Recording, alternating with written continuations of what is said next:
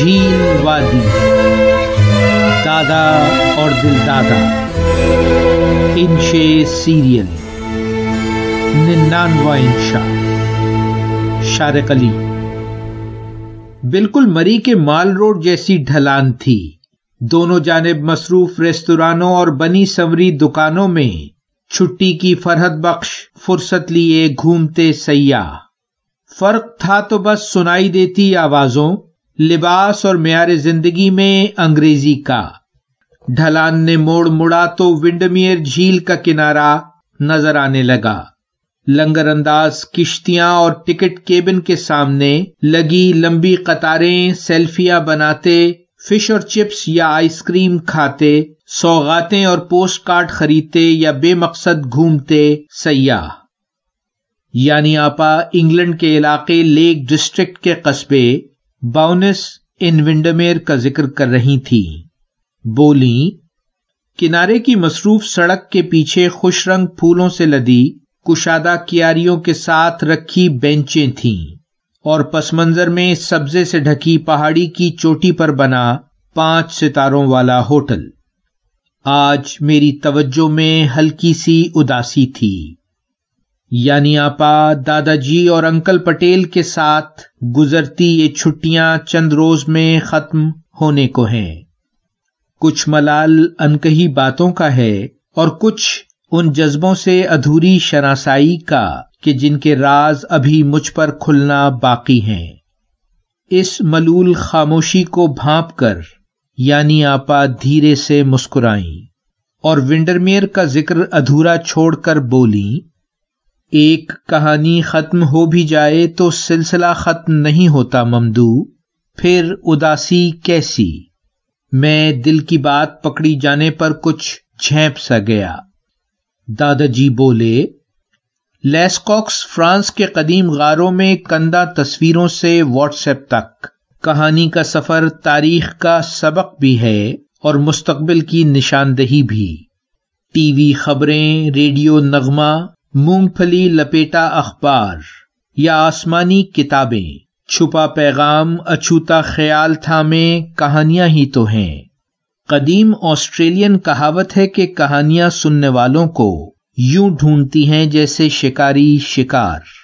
کہانی، کہنے اور سننے والے کی مشترک دنیا ہے، جس میں علامتیں مفہوم تک راستہ دیتی ہیں۔ علامتی زبان کیا بہت مشکل ہوتی ہے دادا جی میں نے پوچھا۔ بولے بے حد آسان اور بہت بلیغ۔ ٹریڈ مارکس فوجیوں کے کندھوں پر سجے پھول اور ملکوں کے جھنڈے۔ علامتی زبان ہی تو ہیں۔ ماضی میں ڈھول کی آواز، دھوئیں یا مشل کی روشنی۔ اور پھر مورس کوٹ کی ٹک ٹیک سے پیغام رسانی۔ فوجی اہمیت کی علامتی زبانیں تھیں۔ ٹریفک سگنل کی بتیاں اور سڑک پر فاصلوں کے نشان بھی تو عام فہم، علامتی زبان ہے لیک ڈسٹرکٹ کا ذکر تو رہ ہی گیا۔ موڈ بحال ہوا تو میں نے کہا۔ یعنی آپا بولی، زمانے کے سرد و گرم چکھے ہیں اس علاقے نے۔ پچاس لاکھ سال پہلے آتش فشانی دائرے یا رنگ آف فائر کا حصہ تھا یہ علاقہ۔ پھر بارہ ہزار سال پہلے برفانی دور سے گزرا۔ اب یہی چوٹیاں گھنے جنگلوں سے ڈھکی ہوئی ہیں اور وادیوں میں پھیلے سبزار اور بکھری سولہ چھوٹی بڑی جھیلوں کے کنارے آباد، دلکش قصبے اور گاؤں ہیں۔ انکل بولے انگریز شاعر وڈزورتھ یہیں پیدا ہوا تھا اور بیشتر زندگی یہیں گزاری۔ گراسمیئر کے قبرستان میں دفن ہے وہ۔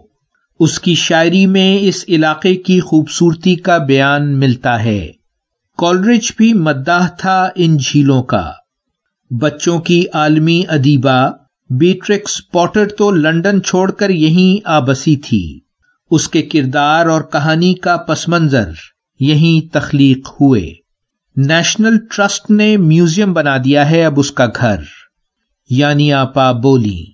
لاکھوں سیاح ہر سال مقامی معیشت کو فائدہ پہنچاتے ہیں۔ ونڈمیر جو سب سے بڑی جھیل ہے، اٹھارہ سو پچانوے کی سردی میں ہفتہ بھر برفانی میدان بنی رہی تو لوگوں نے خوب چہل قدمی کی تھی۔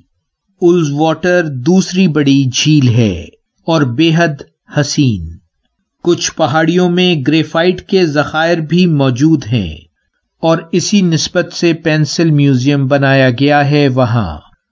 ہارڈ ناٹ کا قلعہ رومن زمانے کی قابل دید یادگار ہے۔ جاری ہے۔ ویلیو ورسٹی۔ شارق علی